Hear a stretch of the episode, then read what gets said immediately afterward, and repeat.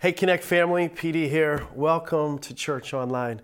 Wherever you are, uh, far away, somewhere in our country, really near, in your home, I want to welcome you to our service today. Hey, listen, um, before I get into our series today, I have a few brief announcements. Um, one, I want to really, really encourage you to make plans to be with us in person for our Christmas experiences.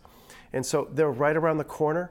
December 23rd and December 24th. That's an Eve Eve service and a Christmas Eve service. You don't want to miss the three time Grammy nominated, American award winning, and Dove award winning singer Janna Long and her husband Greg Long, both extremely accomplished musicians, sang sing for Avalon. Some of you are familiar with the Christian artists, Avalon, phenomenal, phenomenal. They're going to be with us in person.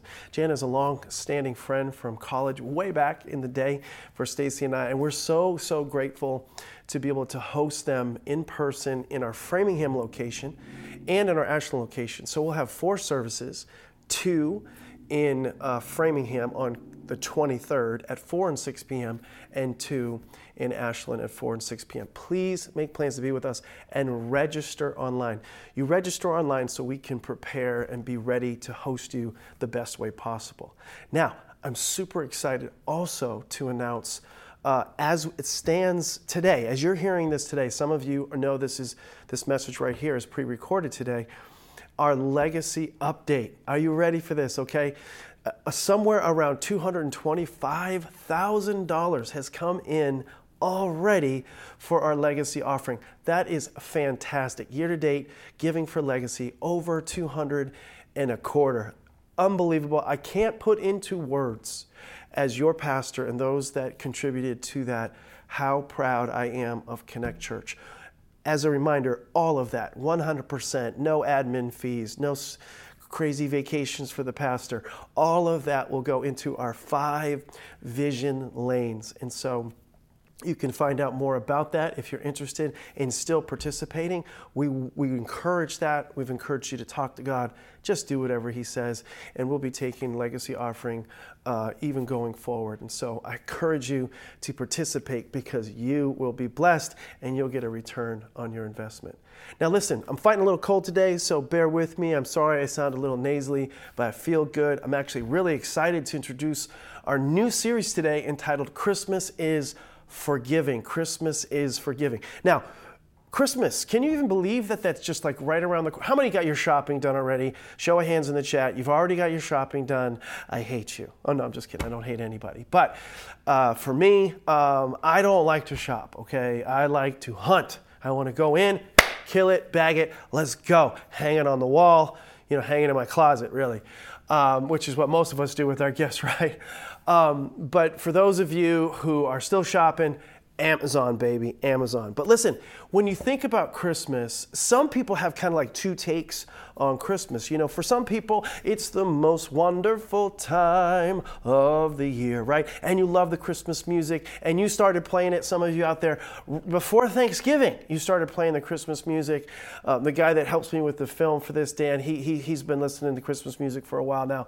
I love Christmas music. I love coming home. My wife has decorated our whole uh, little townhouse with, you know, Christmas uh, decor everywhere. It's so warm, and, and we've got the blankets that match and the tree tree and, and the candles and you know the TVs playing Christmas music and I love it. I love it. But there's a lot of people that don't have fond memories or you know positive feelings about Christmas. For some, and I've actually heard people say, "I just tolerate the holidays."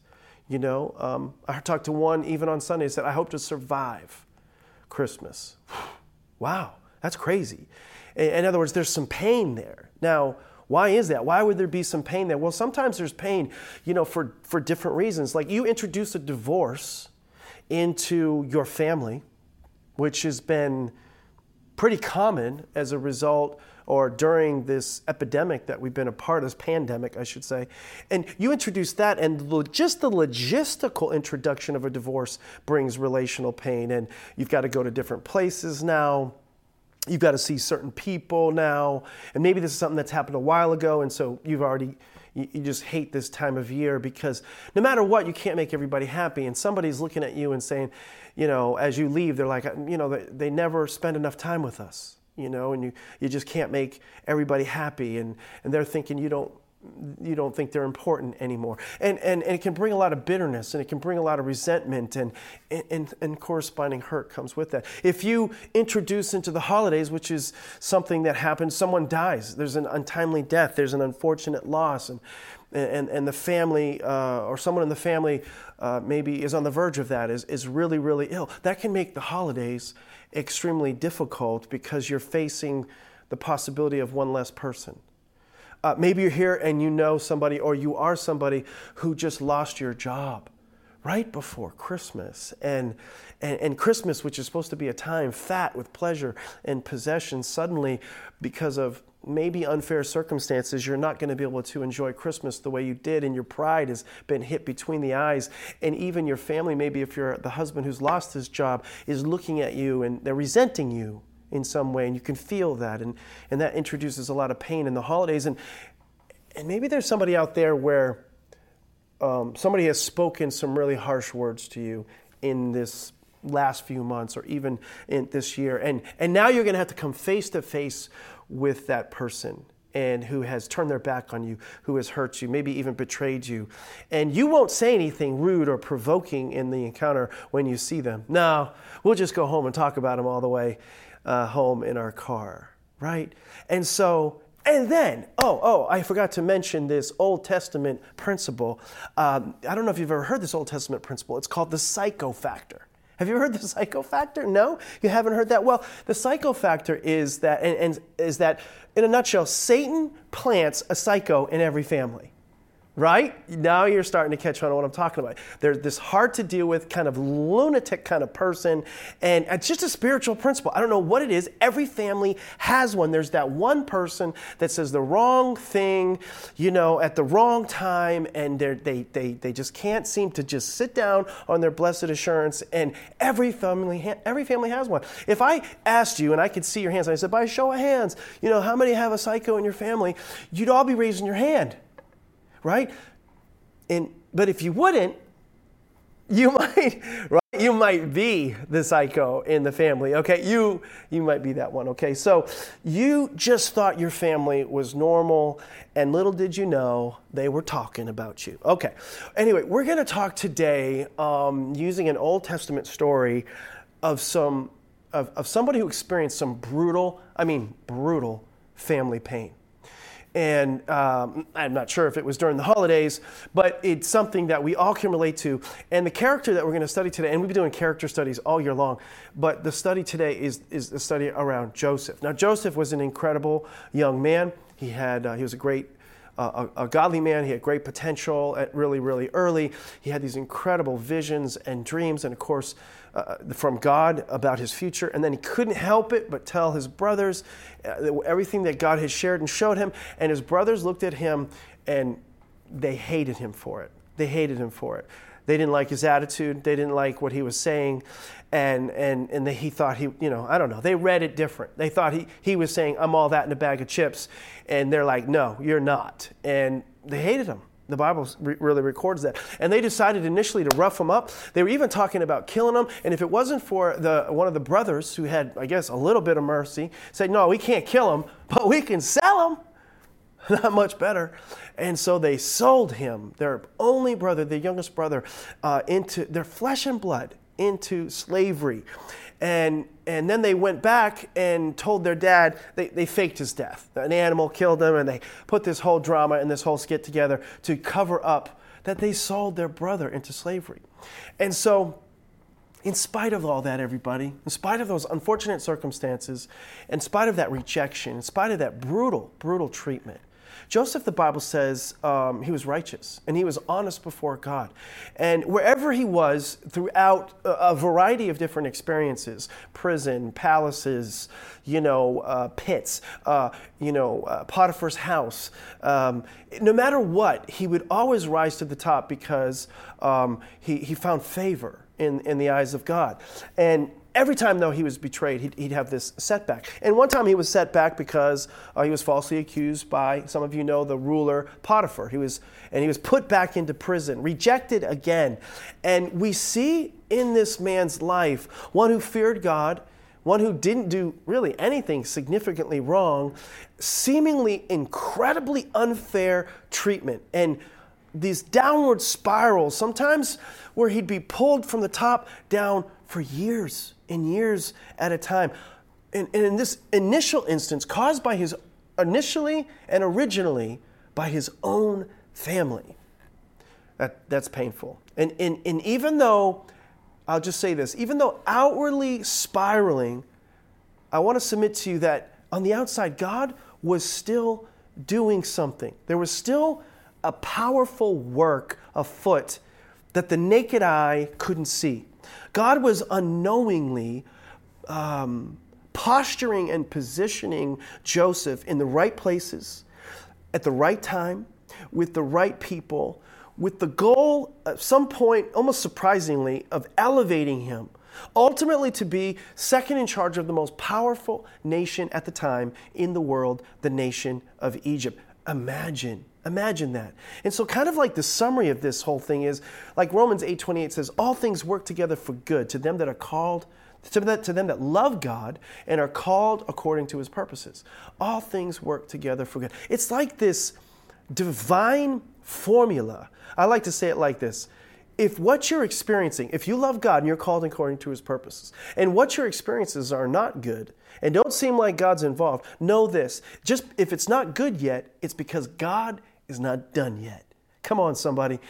Know this if you love God and are called according to his purposes, if it's not good yet, it's because God is not done yet, but He's about to do something. And so, this whole story, which I encourage you in your devotional life, between Genesis 39 and Genesis 50 unfolds. But you'll see from beginning to end this incredible turn of events where one day and this is the emphasis for today because we're talking about Christmas is forgiving. Joseph comes face to face with those who have betrayed him and left him for dead.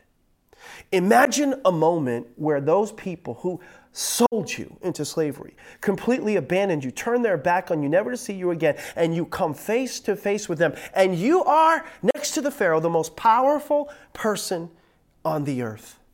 What would you do? How would you handle that? What would you feel? This story is a snapshot of the pain uh, to the best of our ability that we can kind of grasp from the scripture that this guy, Joseph, went through and that he faced. And maybe some of you can relate to this type of pain. Joseph's brothers um, come to him. They leave their land to go to Egypt because there's a famine and they need help. And it's been told that there is this person who has kind of solved the problem and forecasted and foreknew even that this would happen. And it says in Genesis 45, verses 1 and following, then Joseph, he sees his, he sees his brothers. And he decides in these moments to reveal himself. And he becomes extremely emotional. And it says he could not control himself. He cried, Make everyone leave me. And, and no one stayed. And, and Joseph, the Bible says, made himself known to his brothers. And he wept aloud, so loud the Egyptians heard it, and the household of Pharaoh heard it. And Joseph says to his brothers, It's me. I'm Joseph. Hello. I'm the one that you sold into slavery. Is my father still alive?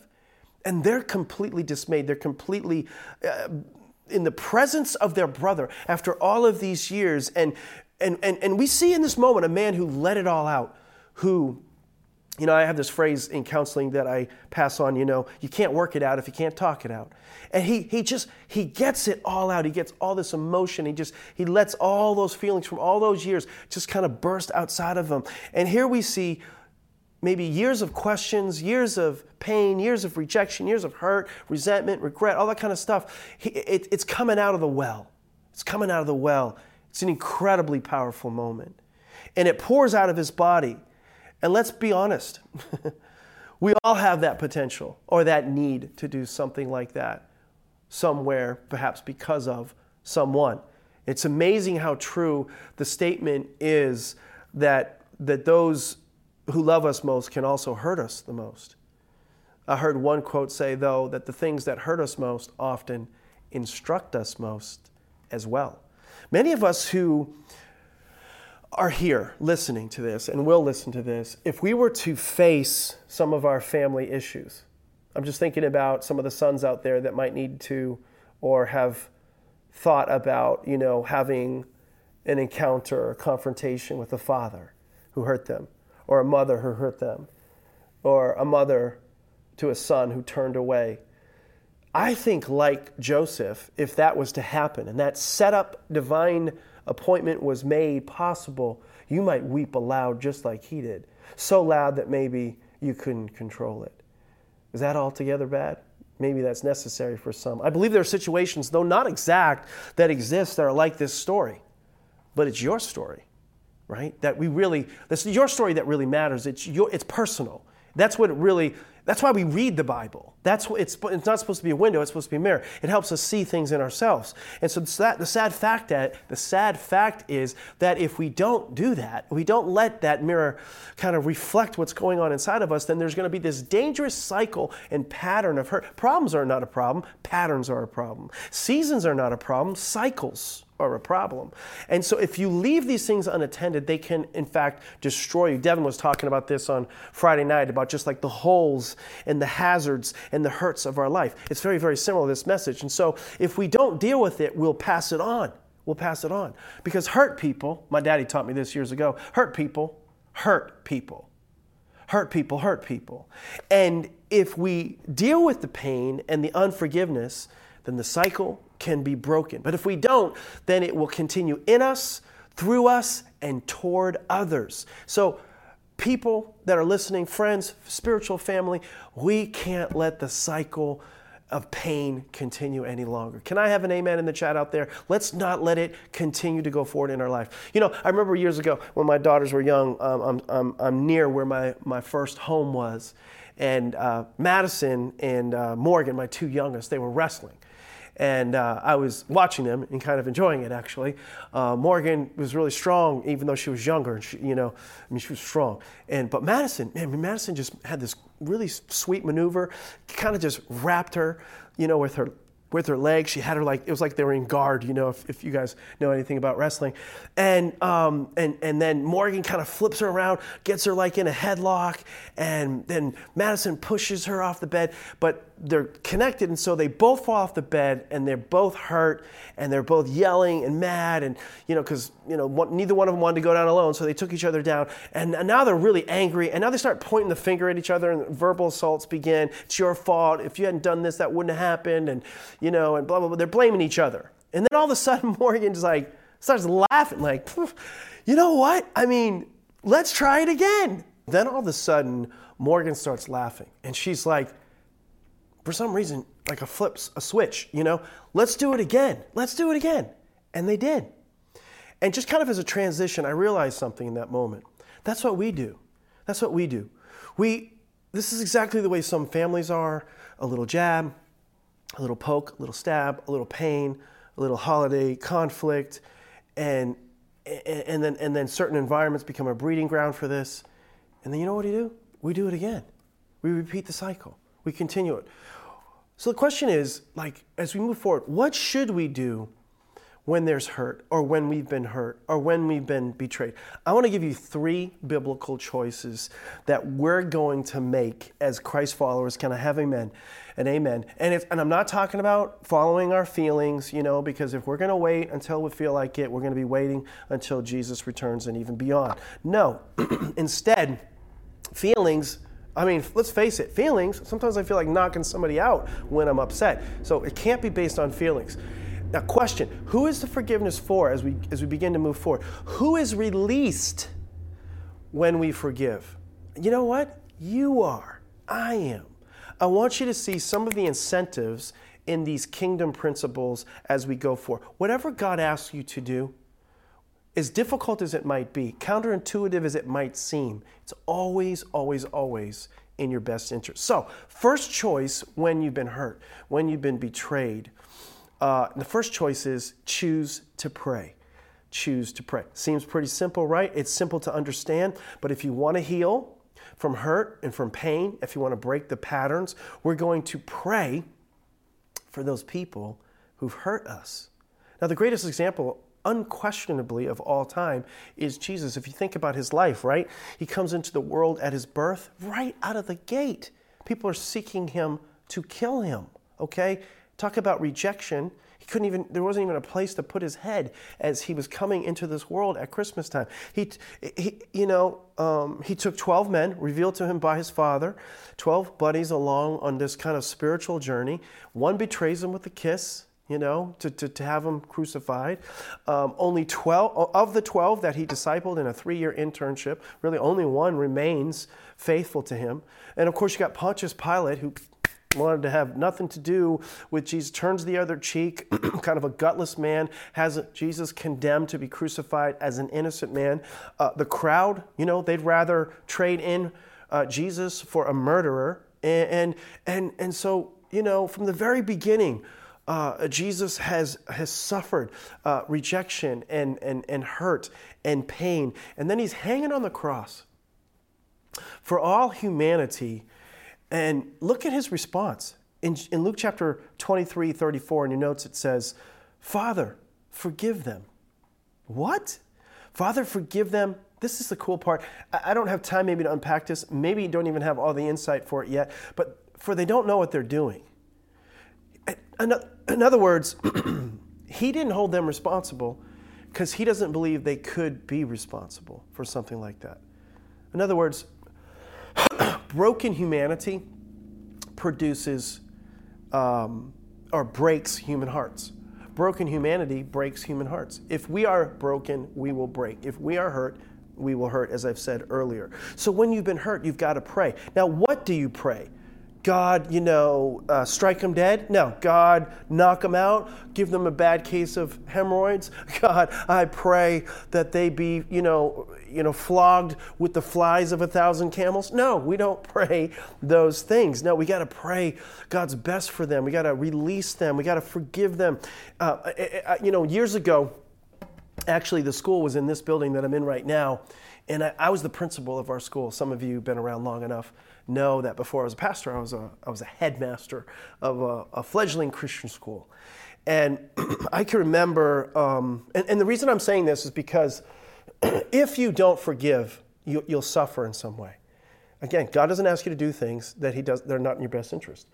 And so I had this teacher at one point in time that I was actually, I had to let go. I had to fire her. Um, she was toxic. She was toxic with parents. She was toxic with the teachers, even toxic with students. And in particular, she was toxic towards me as her authority. She would talk about me, she would talk to others about me. And, and literally, it was so bad, we literally had to get the authorities. The, if you wouldn't listen to godly authority, we had to bring in the civil authorities to have her removed from the classroom one day. I'll never forget as long as I live. It was a sad day. And um, years passed.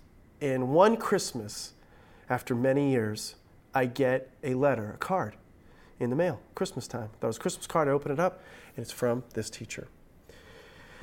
And in so many words, the teacher said, um, Pastor Deryck, after many years, I've had the opportunity to reflect on my life and some of my actions and some of my decisions.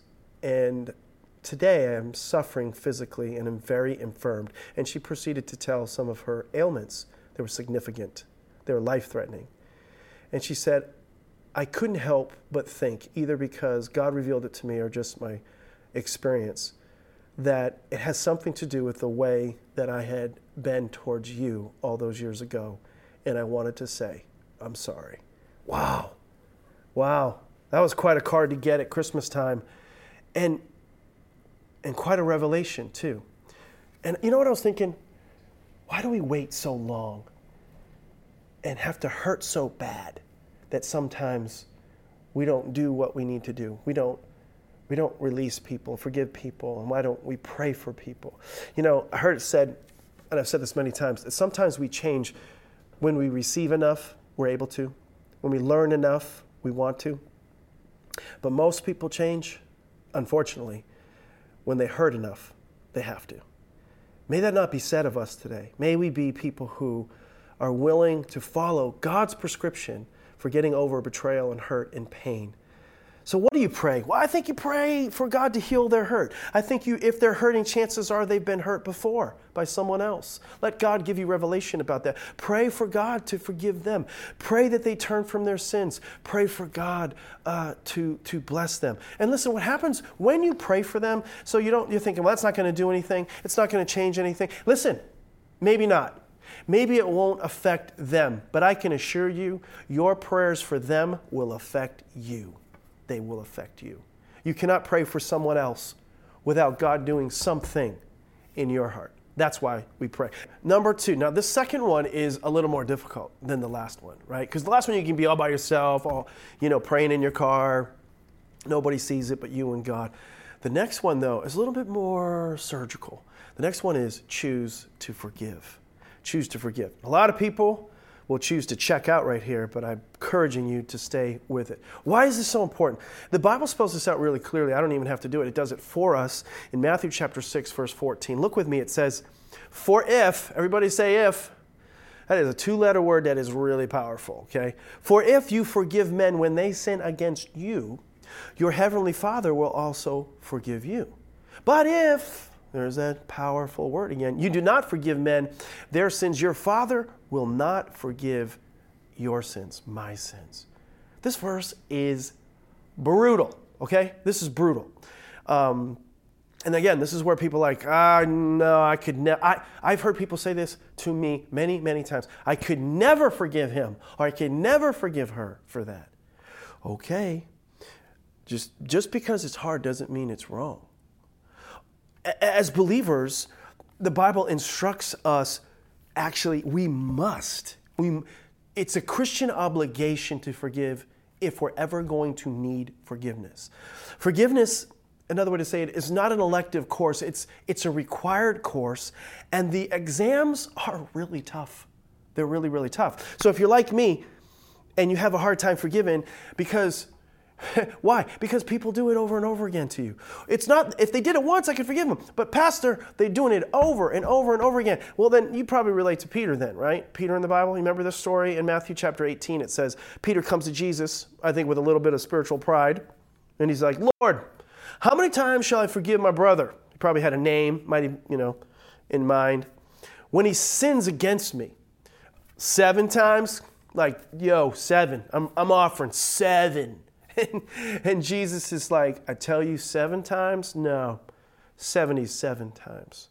See, I don't know about you, but like God's standard is, is it, it's actually impossible. And, and that's why we need the power of God. And that's why we need certain revelations from God to be able to carry out these choices. Um, and I don't know if you've ever been to a restaurant and, and, and, those places, some of you like these places where they have like unlimited refills, unlimited refills, you know. I like to get an unlimited refill. And uh, can, I, kind of get a refill? And see, as Christians, forgiveness is the same way as Christians. It's supposed to be unlimited, unlimited. The power of that principle, uh, the, the excuse me, the um, submission to that principle keeps you connected to the power for it and the source for it, which is God's forgiveness of you. The greater understanding and revelation you have about what God did for you, the greater capacity to offer that unlimited source to others when they hurt you. So, what hurt today is still there in your life? What brings you kind of uh, you, you always go right back to those painful moments and it's like it's alive again in your life. You know, I want to share one quickly with you um, that I've told before that I'm over, okay? I'm over. I, don't, I think I am. I mean, when I start talking, who knows what will happen. But I remember when I was in college, um, I'm not going to go through the whole story, but my wife and I were, my girlfriend and I, Stacy, were, were going to be married. And uh, for lack of explanation, you can do the math. Things had to be accelerated because of some choices we made outside of God's perfect design relationally. Okay. And, um, and so, because we were leaders on campus, uh, pretty well known in the college that we went to, there was like this reaction from others. They were like, aha, I didn't know, I thought they weren't so great. I thought, and so there was kind of this like spirit on some of the people in our sphere. And so some of my friends, quote friends, took me out for kind of a bachelor night. It was going to be like one of the last nights out with the boys. Well, this thing kind of got a little out of hand. And some people that really aren't my friends were there, and some activities that really weren't the plan began to unfold. And it became like a bachelor hazing. And I don't want to take you all through it because it'll self it'll it'll seem self-serving and I don't want to I don't need any pity for it whatever. But they did a lot of really difficult things, little inappropriate things. When I was at Oral Roberts University, they have this thing called the praying hands. And I can remember at the end of this night where I had spent, you know, some really embarrassing moments. They had stripped me of my clothes, wrote all over my body uh, with permanent marker. I was freezing cold. It was like 30 degrees in the winter. Um, they, they put me in a jail cell and you know, took pictures of me for fun. They put me on top of a speaker at a, you know, at a, a like a gay bar. I remember that, and and try to get all these people to come around me and take pictures of me and all these crazy. Uh, they put me in the trunk of a car, drove all through town in the trunk of a tar, car at you know high speeds, and they and when it was all over, they left me in the praying hands of Oral Roberts University. How ironic! I was just in the hands of God in a sense, freezing cold just crumbling there, as it were. And I couldn't even get down on my own because it was so high up there. I had to wait for somebody to see me to get me down. And I remember them getting me down, and, I, and they took me back to the dorm. I was so cold and kind of uh, duct taped. I was duct taped. I couldn't even walk. I had to be carried. And they broke me free, and, and uh, they finally left me in my room, and I had to go take a shower. And I remember as I'm wash, washing the permanent marker of all these inappropriate things they wrote on my body. It was a horrible night um, just thinking, you know, these people, like, why would they do? I thought they were my friends. I was so hurt. I was so rejected. I was so sad. Remember walking back to my room and I could hear them. They had all come back that night and they had videotaped all this and they were in one of my friends' rooms watching the videotape, just laughing at it all at my expense. Skip ahead. Uh, only a few days later, I was I got married, and uh, my honeymoon night, I had pneumonia. I was sick in bed, couldn't even be intimate with my wife because of these friends. My, my, it wasn't my family, these, these were my friends. And I carried that unforgiveness well into my marriage towards many individuals that were there that night because I didn't know how to forgive. And some of you have carried things like that from your past into your present because you don't know how to forgive. And I'm trying to give you a prescription that will help you get over it. You have to pray for them. You have to choose to forgive them. I don't know what your story is. I don't know who's held you captive, but I had a choice. And, you, and, and uh, that whole time. And you have a choice too. Who is it that you haven't forgiven? I want you to be specific. I want you to think about that right now. If it's your spouse right next to you, don't say anything. But how do you do it though, PD? Come on, really, how did you get over that? Again, I had to focus ultimately, uh, and we're going to talk more about this in the coming weeks, on how God had forgiven me. See, I wasn't aware, I was, I was so preoccupied with their debt and their offenses and their mistakes, I couldn't get over my debt my mistakes and my offenses against God. Look what Colossians 3:13 says. Bear with each other and forgive whatever grievances you may have against one another. Forgive, one translation says, just as the Lord has forgiven you. How do you do it? Just as the Lord's forgiven you. So you're going to have to get a revelation. The next thing is you're going to need a realization that resentment and unforgiveness don't work. They just don't work, okay? Look what it says in Job 21 23. Here's what happens with those people they become bitter and they become broken. Some people stay healthy Job 21 23, till the day they die. They die happy and at ease. By the way, not because they weren't rejected, hurt, or betrayed. They were. Everybody goes through that. Their bodies well nourished. Others have no happiness at all. They live and die with bitter hearts. Wow. Wow. I used to watch the Three Stooges when I was a kid. My dad and I would watch them together and we'd just laugh. And it was Curly, the heavy guy, bald headed, um, you know, he would run into Moe, and Moe was like, "What are you doing? What are you doing? What's the matter?" He goes, "I'm real upset. I'm real upset." Well, what are you so upset about? It doesn't matter because if they try to hurt me, I'll blow them up. And he'd open up his jacket, and there'd be dynamite on both sides. And Moe's like, "Oh, you're such an idiot. You know, you, you, you won't just blow them up; you'll blow you up too." That's what unforgiveness does. When we carry that and we keep that with us. John Wesley said it like this because one man said to him, um, Hey, uh, Pastor, a man hurt me so much, I could never forgive him. And John Wesley said, Then I hope you never sin again. Wow, wow, wow, wow, wow. So if you've experienced pain, I don't know what your past experience is divorce, devastation from adultery, loss of a loved one, no, no matter what it is, you know how hard it is to forgive. But if you don't, it can, it can literally ruin you. It can literally ruin you. I know people that have, I believe they have arthritis. I believe people have cancer. If it's not of the mind, it could even be of the body, and I think it's connected. Oftentimes it is. And so forgiveness, and again, we'll learn more about this coming weeks, is, is more about not so much the, the offended. Um, uh, uh, uh, it's, it's, it's forgiveness is more about the offended, excuse me, than the offender. Another way to say it is it's more about you. God wants, it's about releasing you from all of this. And so there are those who need, in the sound of my voice, to release this. For you to have the holidays God wants you to have, the life that God wants you to have, there's things you need to release this. And my friend, if you're a part of Connect, this is the path to your freedom. This is a path to your freedom. You're not just going to wake up one day and just be over it until you do something about it. You must choose of an act of your free will and volition to forgive them. Choose to pray, choose to forgive. And number three, take it up a notch, God, why don't you? Choose to bless. Choose to bless. Yep. Bless those who've hurt us. This is the Bible's prescription for free, for, for freedom from you know, betrayal and hurt and pain. Look what it says in Romans 12, 19 through 21. It says, Do not take revenge. Don't take revenge.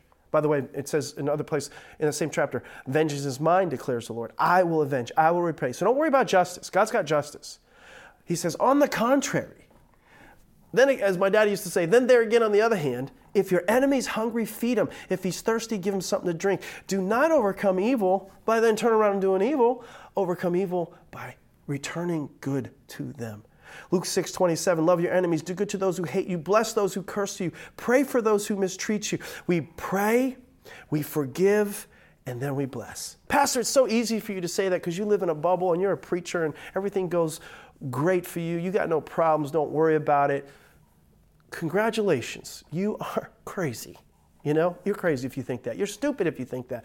I live in the same broken, sin filled world that you do. In fact, I might have just as much, maybe even more, because of the interactions with people.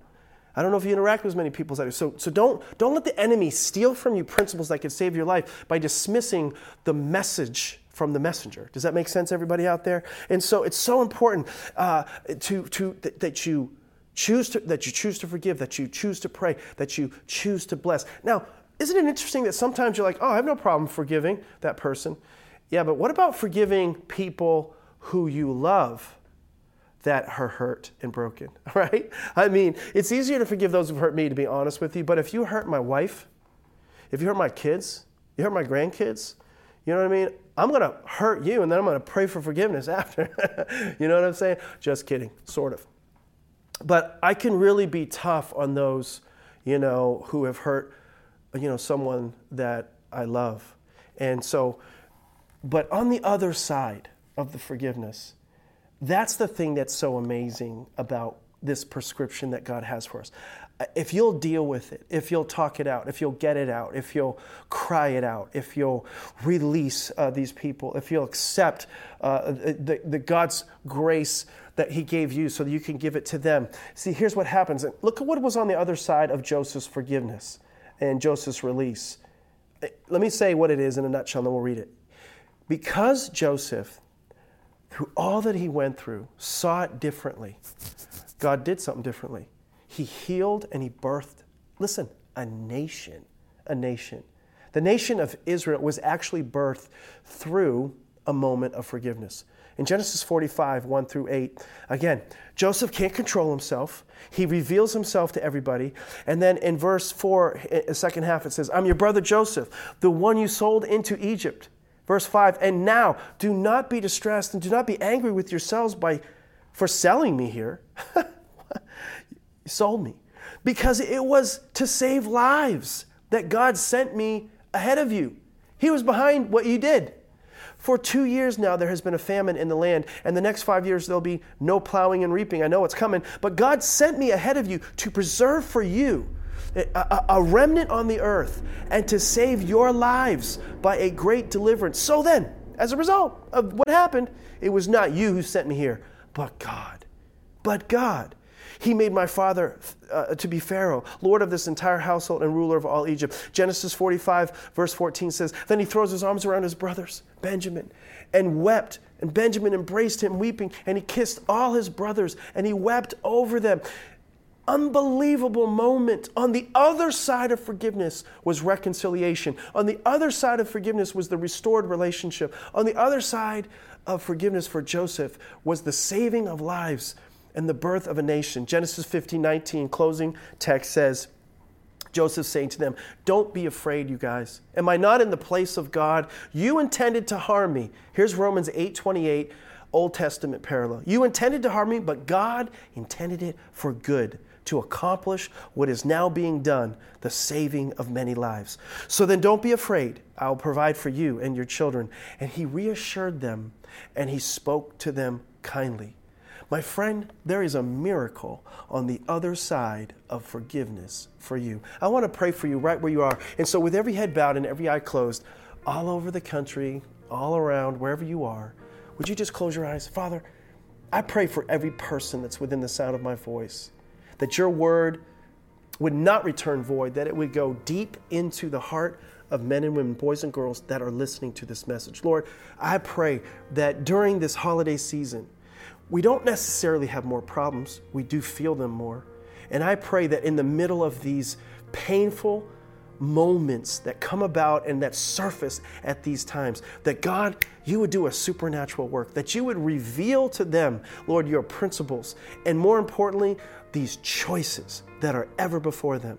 God, we have free will to choose to release people, to forgive people so that we could be forgiven as well. God, give them the courage to do so and give them the spiritual muscle to do so because on the other side of forgiveness is a miracle waiting to happen. And now, if you're here today and you've never received forgiveness from Christ for your sins, the things you've done to separate you from God. You know, people that are Christians, people that have eternal security, in a nutshell, in one word, are forgiven. How do you know you're a Christian? Because you received God's forgiveness. Now, the test of that is you give it away. But to first be able to give it away, you have to first receive it. If you've never received the grace that God gives by what He did for you, paying for your sins, past, present, and future, 2,000 years ago. You can today. You can know what it is to feel that eternal security and a clear conscience. God doesn't just pay for your sins, but He also He gives you a new heart and He gives you a clear conscience. If that's what you want, I'd like you to pray with me right now by saying this. Just say it right out loud, right wherever you are. Just say, Jesus, today I receive your salvation made available to me because of what you did 2,000 years ago. I receive grace by faith for me. Now, Father, for every person who prayed that prayer, I pray that the work of grace do a work in their life. Transform them from the inside out. May they receive supernaturally the forgiveness of Jesus Christ for their sins. And as a result, Lord, they're a different person and they're able to release people who have hurt them, who have caused pain for them, who have betrayed them, because Jesus gives them the power to do so. Now, bless them. I pray that you help them in their choices as they go forward. And it's in your precious name I pray. Amen. Hey, listen, Connect family, thank you so much for taking the time to listen to this message. I hope that I'll see you at one of our experiences, either online or in person, very soon. God bless you. I love you.